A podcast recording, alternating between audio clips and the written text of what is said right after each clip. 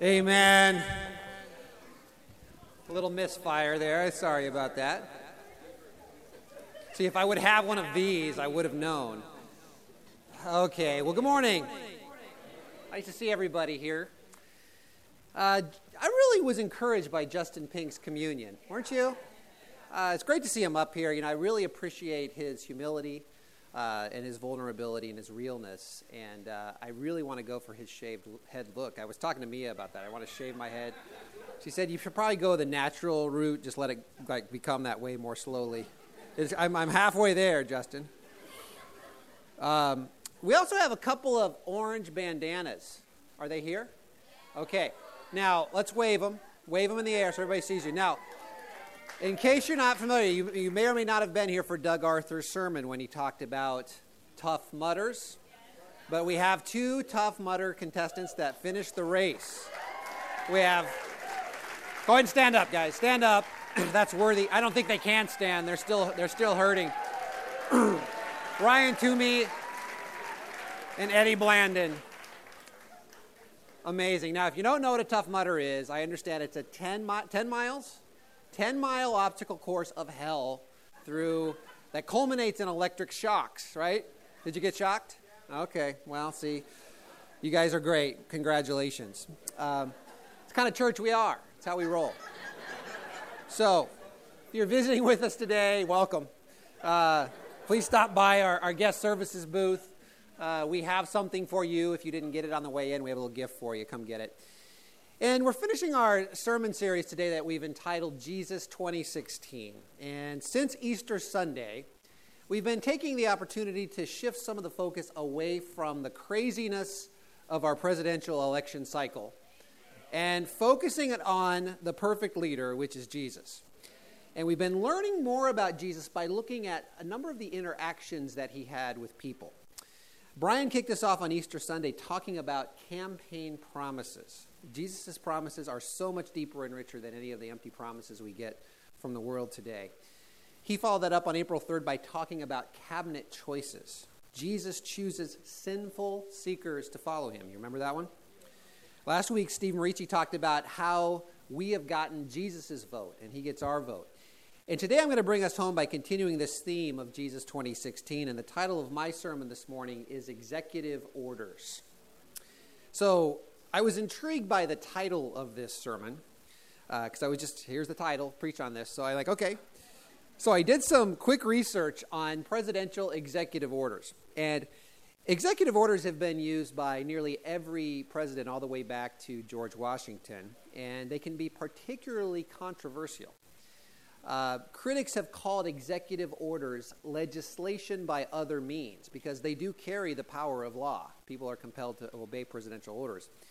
And supporters believe that executive orders are necessary for a president to effectively lead the country. So whether you're on one side or the other, they are controversial. And historical will, you know, if you look at it over history, we've had some great presidential executive orders, we've had some not so great presidential executive orders. So, for example, some good ones.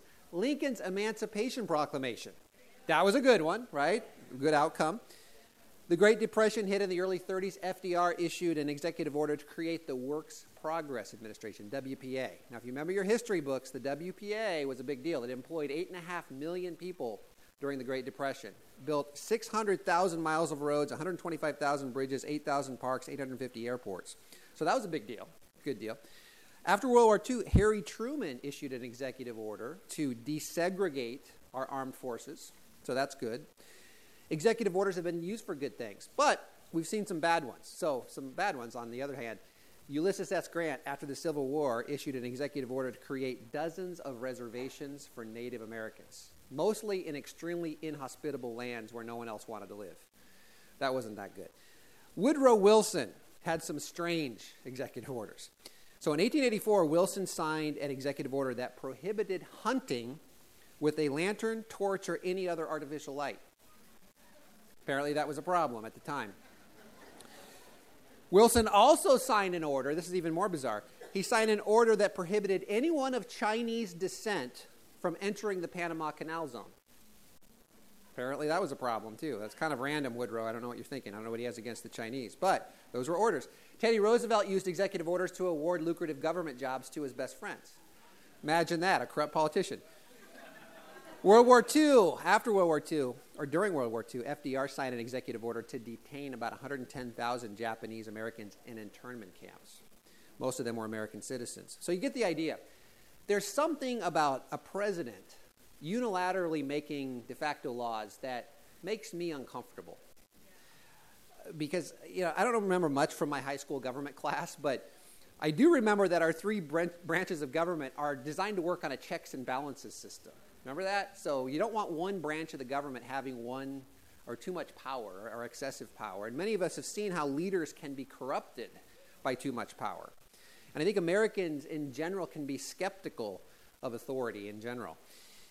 And that brings us to our focus today, which is Jesus. So, without question, Jesus is the most influential executive, so to speak, to ever walk the earth. And he made some outlandish claims about himself, didn't he? And he issued many executive orders, so to speak.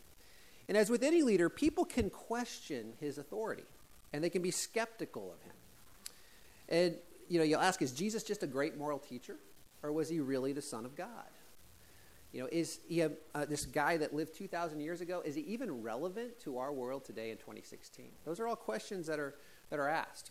And we're going to look at a brief video clip here that just gives us an introduction to how people think about Jesus. Oops. Let's try it again. In the beginning was the Word. And the Word was with God. The Word was God. He was with God in the beginning.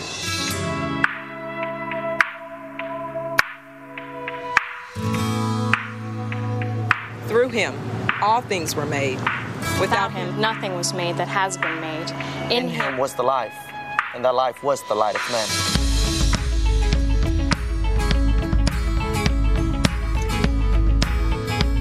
Good person. A man. Someone who lived a long time ago. He was in the world, and though the world was made, made through him, the world did not recognize him. I don't know. I don't know. I have no idea. He was a nice guy. A man in a book. Doesn't matter. He came to that which was his own, but his own did not receive him. Thought a lot about it. I go back and forth. Was he the Son of God? Yet to all who received him, to those who believed his name, he gave the right to become the children of God. He is the way, the truth, the life. He's God, my King, my Savior.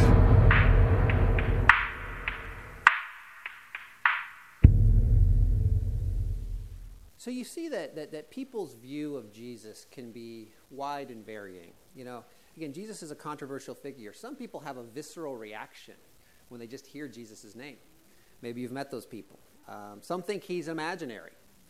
Some think he was just an historical figure. Others make fun of him. And others really believe that he was the Son of God. Others think that, you know, he's what they want him to be. They create their own idea of what Jesus is. But each of us will decide if Jesus gets our vote and our support, so to speak. So today we're going to continue this focus on Jesus the leader, and we're specifically going to look at three things. We're going to talk, first of all, about the authority of Jesus. Is his authority legitimate? And what executive powers does he have? Next, we'll look at some of Jesus' executive orders, some of his commands, and what he expects from his followers.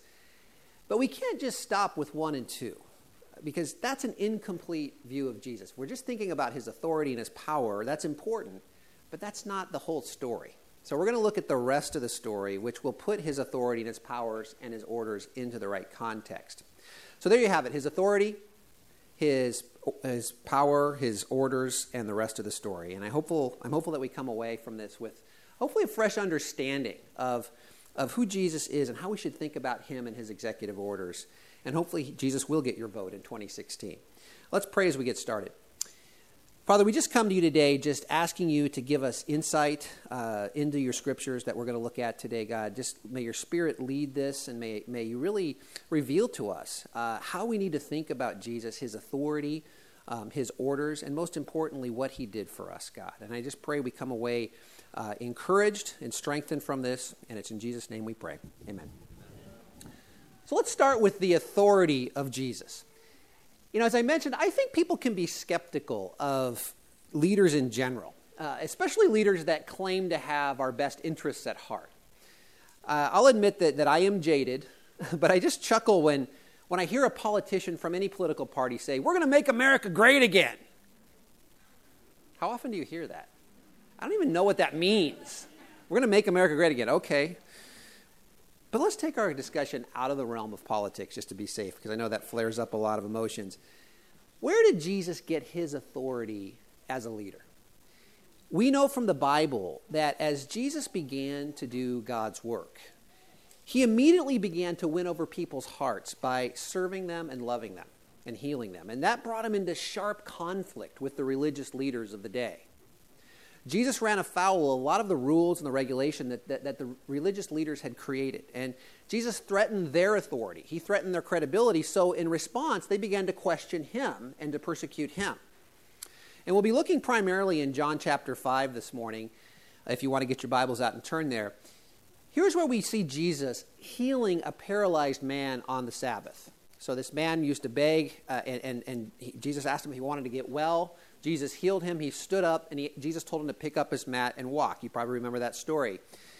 And carrying his mat around on the Sabbath was a violation of the rules that had been created by the religious leaders governing the Sabbath. So we'll pick it up in John chapter 5, starting in verse 16, uh, to really see this interaction that Jesus has with the Jewish leaders of the time. So, starting in verse 16, it says So, because Jesus was doing these things on the Sabbath, the Jewish leaders began to persecute him. In his defense, Jesus said to them, My Father is always at work to this very day, and I too am working. For this reason, they tried all the more to kill him. Not only was he breaking the Sabbath, but he was even calling God his own Father, making himself equal with God. Jesus gave them this answer Very truly, I tell you, the Son can do nothing by himself. He can only do what he sees his Father doing. Because whatever the Father does, the Son also does. For the Father loves the Son and shows him all he does. Yes, he will show them even greater works than these, so that you will be amazed. So the Jewish leaders were understandably upset because Jesus kind of overruled their authority to regulate the Sabbath. And he even claimed that God was his father, and that made him equal with God. And to the Jews, that was blasphemy. That was punishable by death. So the leaders were offended by Jesus and his authority. But isn't that the, the response that, that so many people today can have when they're confronted with the authority of Jesus?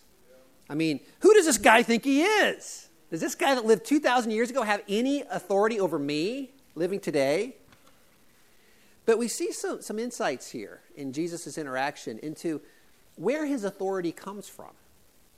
Jesus was only doing what he saw his Father doing because he was completely unified with the Father. So his legit, legitimacy, his authority, actually comes from God himself.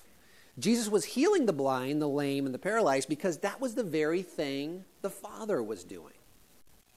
And his defense to the Jews was essentially this if you criticize what I'm doing, you're actually criticizing God because I am one with God and I do exactly what He is doing. and what exactly does God do? We see in the Bible that, you know, throughout, throughout the Bible, if you look throughout the Old Testament in particular, you see that God is a God of compassion. He's slow to anger, He's abounding in love. But He's also a God to be feared, right? But we get a glimpse of the Father's heart for the suffering through a number of places in the Bible, but particularly in the Old Testament prophet Isaiah. Hundreds of years before Jesus came on the scene, God spoke to Israel through Isaiah, and he told them about the kind of religion that he wants. Isaiah 58, starting in verse 6, he says, Is this not the kind of fasting I have chosen? To loose the chains of injustice and untie the cords of the yoke, to set the oppressed free and break every yoke? Is it not to share your food with the hungry and to provide the poor wanderer with shelter? When you see the naked, to clothe them and not to turn away from your own flesh and blood. God isn't interested in simply strict adherence to religious rules like fasting or like the Sabbath. But what he really wants from people is a heart to keep those in need in your crosshairs, to think about those in need, to help those in need, just like he helps people in need. And Jesus knew that's what the Father wants. That's what his Father is doing right up to the present day. Jesus talks in the present tense in John 5. So the Father and the Son are working in perfect union and perfect, you know, together. And they're working together even as we sit here today. That's why Jesus was healing on the Sabbath. Jesus' authority unmistakably comes from God because he does exactly what his Father does and what his Father wants. As Jesus says, healing a paralyzed man was just the beginning. I mean, the Father wants to heal the whole person, spiritually and physically, right? And that's exactly what Jesus has the authority to do. He was, in essence, saying, You haven't seen anything yet. This paralyzed beggar can walk, but wait until I give people eternal life. Wait until I rise from the dead. The best is yet to come. You know, we can also think about Jesus' authority through another lens. And why did Jesus have such influence on people? Because influence is really authority. Authority is influence. They're really kind of interchangeable. But his title is the Son of God. But he doesn't just rely on his title to influence people, does he? He earned people's respect by showing them the love of God, and he won over people's hearts. Love is what gave him authority and influence. You know, titles are given, but influence is earned. Think about that. Titles are given, but influence is earned, and Jesus earned it. You know, many of you know that I spent 20 years in the corporate world before going into the ministry uh, about six, seven months ago. And in 2010, I was interviewing for this, this senior leadership position in the company I was working for. And I had various interviews that kind of culminated in this panel interview. Have any of you ever done a panel interview in front of a group of people? It's not fun. So I had six senior executives that were just grilling me for like two hours. And one of them asked me, Have you ever worked in a matrix organization? And I had to be honest, like, I have no clue what a matrix organization is, so no, I haven't. But I love Matrix the movie. Does that count? and I got a chuckle out of a couple of them. But by the grace of God, I got the job somehow. And I subsequently learned that in a matrix organization, that simply means that various functional areas of the company have to work together uh, to get results. They have to collaborate. And I was responsible for a significant line of business, our 401k business.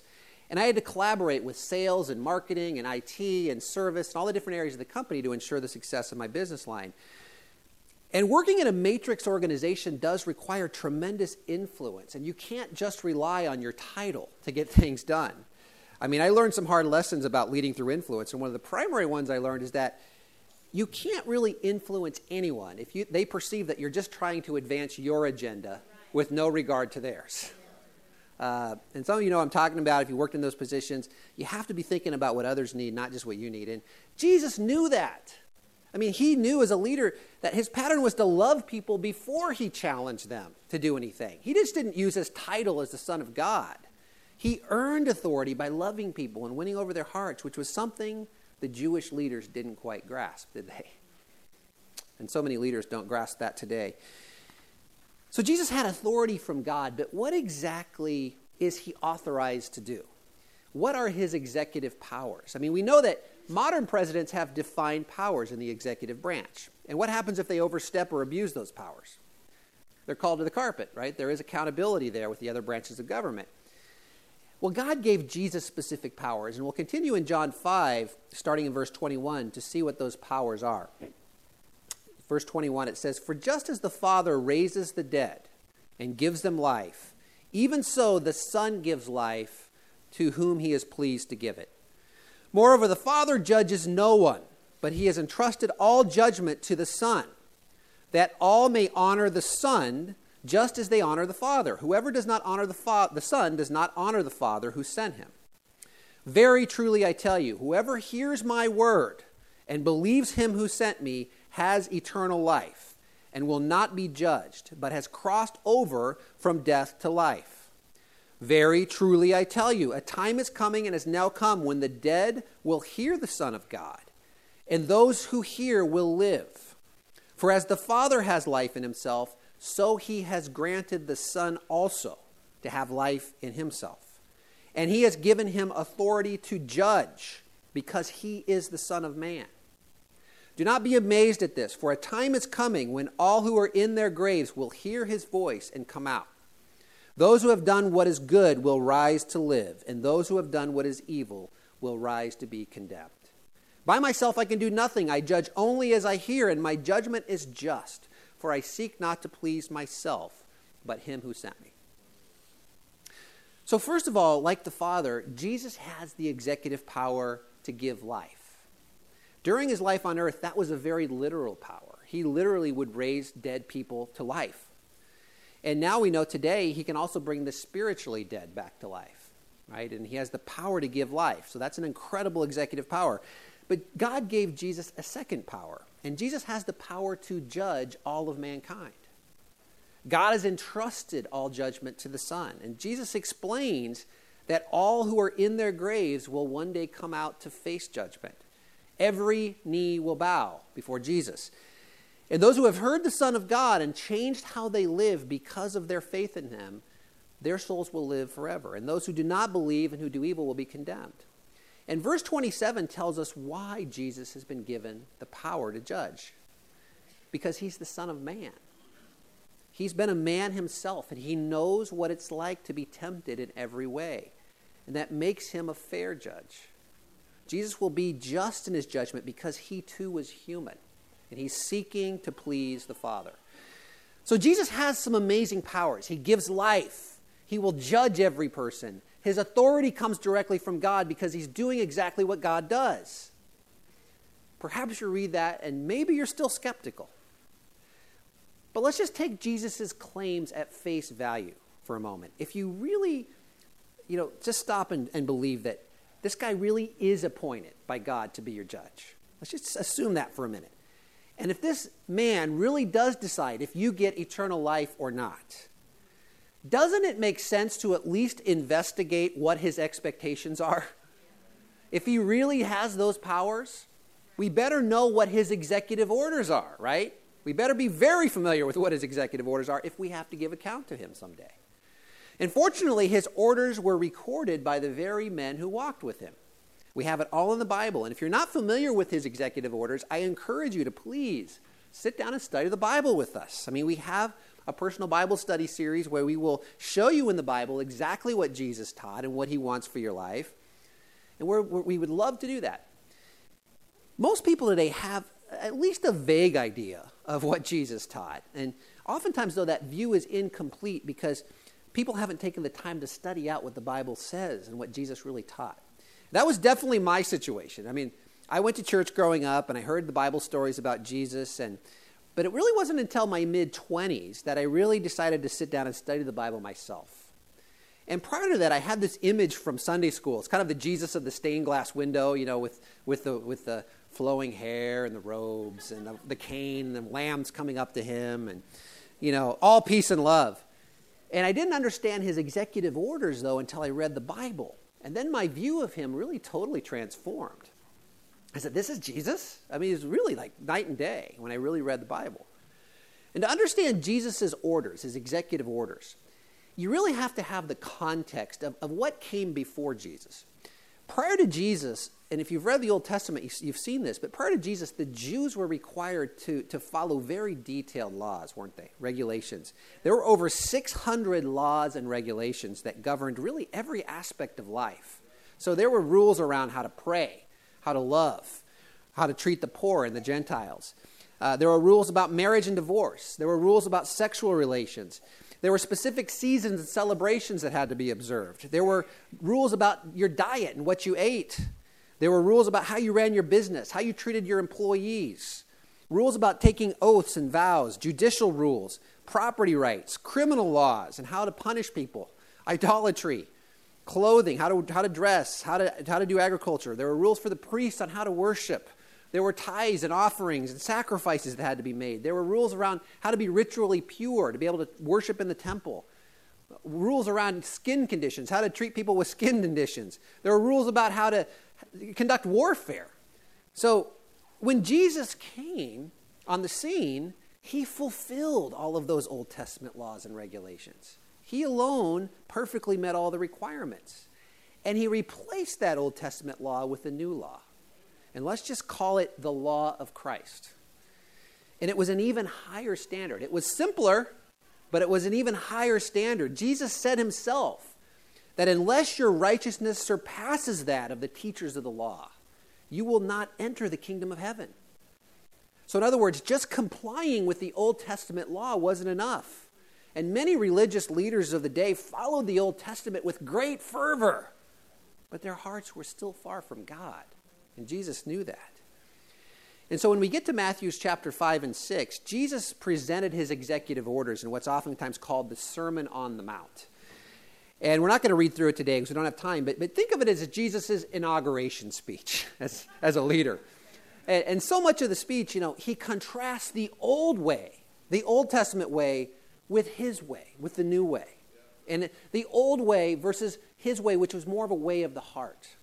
And I just summarized it in a, in a, in a sketch here just to kind of compare how, how the old way differed from the new way. In the Old Testament, said, do not murder. Jesus said, don't even be angry. Don't even be angry with your brother because what does that lead to? Can lead to murder, can lead to, to bad things. The old way said, do not commit adultery. The new way said, if you even look at a woman lustfully, you've committed adultery with her in your heart. It's about the heart. If you divorce, the old way, if the old way, if you divorce, give your wife a certificate of divorce or your spouse a certificate of divorce. In the new way, Jesus said, don't even bring that into the equation. Divorce and remarriage is not an option unless it's the case of infidelity. In the old way, it said, keep the oaths you've made to the Lord. Jesus said, don't swear at all. Let your yes be yes, let your no be no. The old way said an eye for an eye, a tooth for a tooth, revenge. But Jesus taught, don't retaliate. Someone hits you in the cheek, give them the other cheek as well. The old way said, love your neighbor, but hate your enemy. Jesus said, what good is it if you just love the people that love you? Love your enemies. Pray for those who persecute you. The old way was all about giving to the needy and praying on the street corners and fasting, and the teachers of the law did it all for people to see. Big show. Look at how pious I am. Jesus said, do those things, but do them in secret. Because the only one that needs to see it is God Himself, not everybody else. And get your reward from God. The old way was to store up treasures on earth. This was to store up treasures in heaven in Jesus' way. So you can see that Jesus expects so much more of people. And He's more concerned with people's heart than with this adherence to a bunch of rules and regulations that didn't change people's hearts. So His executive orders cut straight to the heart and dealt with the heart. So, if you just summarize what we've talked about so far, Jesus has all authority because he's perfectly united with God. Jesus will be your judge and my judge. He alone has the power to give you eternal life. And Jesus' executive orders impose a higher standard of morality, don't they? A higher standard. And all of these things are critically important to realize, to understand about Jesus. But that alone, his power, his authority, his orders, that's an incomplete view of Jesus. It's incomplete. Because you see, if people only know Jesus' authority and his power and his orders, they will miss the good news about him. And, and, and, usually, when people just fixate on his authority and his power and his rules, they usually take one of two paths. the first path is this many people, when they're confronted with the real Jesus, they just decide it's too challenging. He's way too challenging. His executive orders conflict with my, with my lifestyle, and there's no way I could meet that moral standard. There's no way. To look at a woman lustfully is adultery? Men say this, like, there's no way I could ever do that. So, so the first group either walks away from Jesus or they mold him into something more palatable. And many people want Jesus that's just a benevolent Savior and who will grant them forgiveness regardless of how they live. And that was my view of Jesus for the first 25 years of my life. You know, for some reason, I always had in my mind this sermon that was preached. I was probably like a preteen. And this minister, when I was a kid, said, Hey, blood, Jesus' blood's covered all your sins, so God can't see your sins. And that is absolutely true for disciples of Jesus that we are clothed in Christ. But I took it way too far. I mean, I thought it meant that Jesus had died for me so I could live however I wanted to live. As long as I believed in Jesus and wasn't too bad, so to speak, I would be just fine with God. I was okay if I regularly got drunk, starting in high school and got worse and worse through college. Hey, Jesus' blood covered all of that. God can't see it. It was okay if I had sexual relationships outside of marriage because Jesus' blood covered all of that. It was okay, you know, if I, if I continued just to hate people because Jesus' blood covered all of that. So my standard of, of morality was my own. And, and I, was, I, I wasn't studying the Bible to know any different. I definitely molded Jesus into this benevolent Savior who wouldn't judge me for how I lived. And so that's the first path that people can take when you just focus on his rules and his authority. You create a more palatable Jesus or you just walk away. But the other path that people can follow when you are confronted with the authority of Jesus is the path of legalism. I mean, you recognize, you may recognize that Jesus does have all authority. One day he will judge me for how I live. And I see all of these executive orders and the standard of morality in the Bible. So I'm going to work as hard as I can to follow all of those rules. And yes, my life is going to be drudgery, but I am compelled to obey him. I will earn his favor so that he has to accept me because I've followed all the rules. You know, I think an analogy for legalism might be like this it's like going to the DMV. Okay? Are any of you joyful when you have to go to the DMV? Or does it feel like work to go to the DMV or punishment? Yeah. For some years, my walk with Jesus was like a DMV visit. Like with the DMV, I knew I was required to submit, I had to submit, but I did it out of compulsion, not out of joy. Quick DMV story. I've got to, I've got to do a tangent here. So, I left California in 2003 with my wife Mia and enjoyed an eight year hiatus from the California DMV until I returned in 2011. And at that point, I had to exchange my Washington state driver's license for a California driver's license. A seemingly simple task, right? Wrong. I still had post traumatic stress disorder from my first DMV experiences in the mid 90s when I first moved here. And I remembered one thing from that always always have an appointment when you go to the DMV. Never go to the DMV without an appointment. You're just asking for misery. So I went online and made the appointment like four weeks out, and I show up on that appointment day with my slip of paper. I got an appointment. And I pulling up to that DMV office in Gardena, and what do I see? I see around the building two lines. One building is like one, one line is like three times around the building. And then there was a shorter line that was like about three quarters of the way around the building. I'm like, oh, those aren't for me. I got an appointment. I have this slip of paper that I have an appointment. So as I got closer, to my dismay, I saw that that, that three quarter lap line was actually my line for appointments. So I jump in that line, and I was in there for 45 minutes, and I get up to this DMV triage lady. I think her name was Sue. She looks like this lady here. And she's like, What do you need? I go, I just need to get a, a, a California license. She goes, Go get in that line over there. So another line. So I get in that line. 45 minutes later, I get up to this next civil servant who says to me, What do you want? I said, I told Sue what I wanted, but I wanted, I want a Washington driver's license. Or excuse me, I want a California driver's license. I want to exchange it. And she looks at me with a sort of this annoyed at the world look, you know, like I'm bothering her. And she, she asked me, Well, okay, well, if you want, I need to see another form of ID. I need to see a birth certificate or a passport. And I said, Well, my heart sank. I was like, But I have a form of ID. It's my Washington driver's license. See, my picture's right there. There's a stamp on it and everything. It's official. She's like, Oh, no, no, no, no, no, no, no, no, no. We can't accept that as a valid ID. You'll need to go get a birth certificate or a passport and make a new appointment. The next one's three weeks out. So I, uh, I praise God that I'm a disciple of Jesus. I would have went postal right there at that moment. I was 90 minutes in to find out I didn't have the right documents. So I went away dejected and angry and I drove home. And then I realized when I got home, I've still got my appointment slip. So I grabbed my, my, my every form of ID I could find, my passport, my birth certificate out of the safe, everything I could muster, and I raced back to the DMV. I get in the line, I get up to the new triage lady. Sue had stepped out for a smoke. I get to the new lady. She sends me to the next civil servant, who was a different lady. Had no clue that I'd already been there. And I said, she said, what do you need? I said, I need to get a Washington, dri- excuse me, a California driver's license. Here's my Washington one. She's like, oh, no problem. Just go over there. We'll get your picture. You'll get out of here real quick. Didn't even ask for the ID. Didn't even ask for it. I was just like, is this real? Am I dreaming this? So, like, you can't make this stuff up, you know? And I share all of this just to illustrate what it's like to be compelled to obey authority, to follow rules because you have to. But it feels like punishment the entire time, just like obeying the DMV.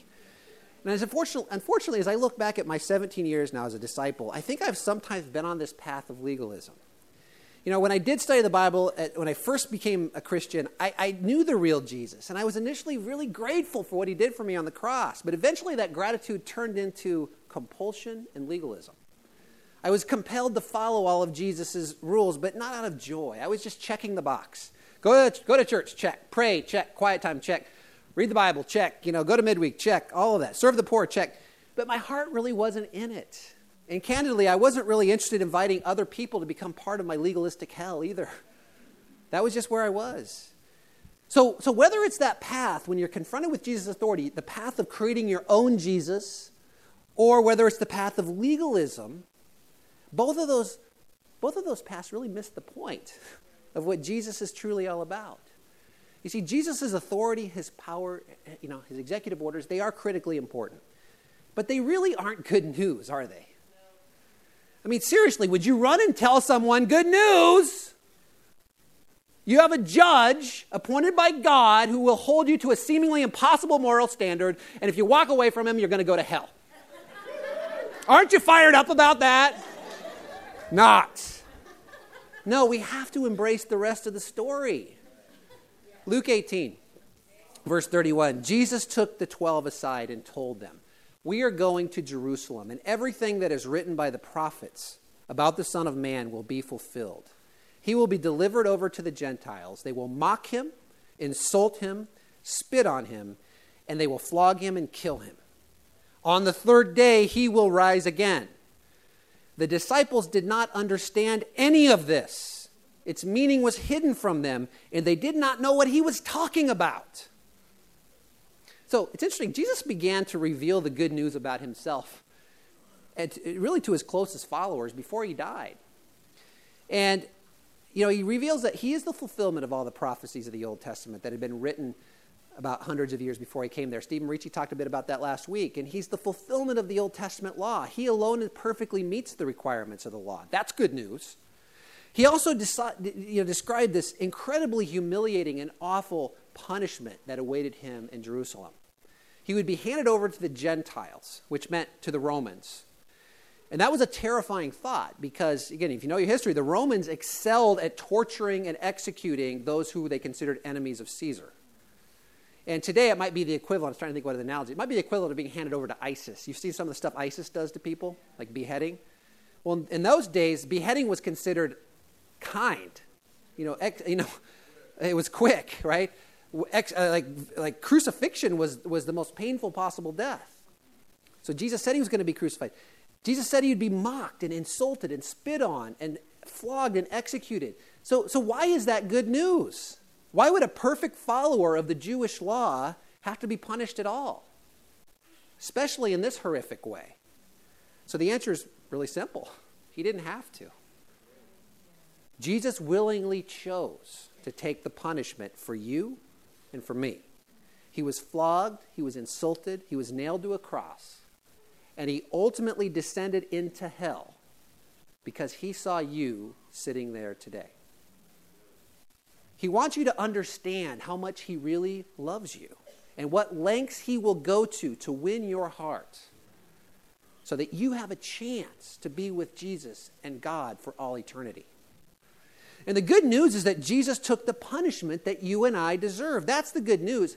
It's your sin and it's my sin that put him on the cross. And it's you and I that get the reward for his perfect life. All those medals he gets for complying with all the Old Testament rules, Those should be pinned to his chest, but we get the reward for that. Think about that. A disciple of Jesus gets to go to heaven because Jesus rose again, and, and on the third day he rose, and now he's sitting at the Father's right hand to intercede for us. Folks, authority, power, executive orders of Jesus really won't make sense without understanding the good news. The Bible says that even his 12 disciples that knew him the best, that spent the most time with him, they didn't even understand the good news at first. They didn't understand how Jesus' death could be a good thing. They didn't understand how Jesus could possibly rise from the dead. It hadn't happened yet. They didn't get it until later. But now it has happened, and it's all been accomplished, and it's recorded in the Bible for you to read. Jesus has died, he's risen, just as he said he would, and the question is do you really get it? Do you really understand what it means to you personally? Have you lost touch with what it means to you personally? I know I have periodically over the years. It's when you understand and embrace what Jesus did for you and what he offers you, that's when Christianity begins to make sense. You see, it's not about Jesus lording his authority over you and waiting to judge you based on an impossible standard. It's not just about a, a, set of executive orders that, that you're required to adhere to to save yourself. No, Jesus died to give you eternal life. And I'll say it again Jesus died to give you eternal life. Do you really believe it? If you do, then the next step you take is critical to your salvation. And I will tell you, the next step is not to just say a prayer and ask Jesus to come into your heart, have an emotional experience, and then go right back to business as usual. That's not the next step. Your belief in Jesus is demonstrated by how you live in response to what he did. And we see in the Bible the first followers of Jesus how they responded to what he did for them. And it's a beautiful thing. And it's simple. They repented, they turned away from their sins, they were baptized. And then they joined this community of believers that really loved each other. So when you're grateful for his forgiveness and for eternal life, his executive orders won't feel like the DMV. their truth in their life. And you, you will make every effort to obey his commands, not out of a spirit of legalism, as if you had to earn your salvation, but your motivation will be gratitude. For, and it'll be joy for Jesus' gift of salvation. That's what characterizes a disciple of Jesus. There's nothing you won't do for Jesus because there's nothing he didn't do for you. And as a disciple of Jesus, you'll no longer feel the need to modify Jesus into someone who condones your sinful lifestyle. Because you'll realize that, that life with the real Jesus is infinitely better than some contrived Jesus of your imagination. And I can certainly attest to that because, you know, I thought that, that to be a real follower of Christ, I would have to give up all the fun things in life and go to the DMV, so to speak.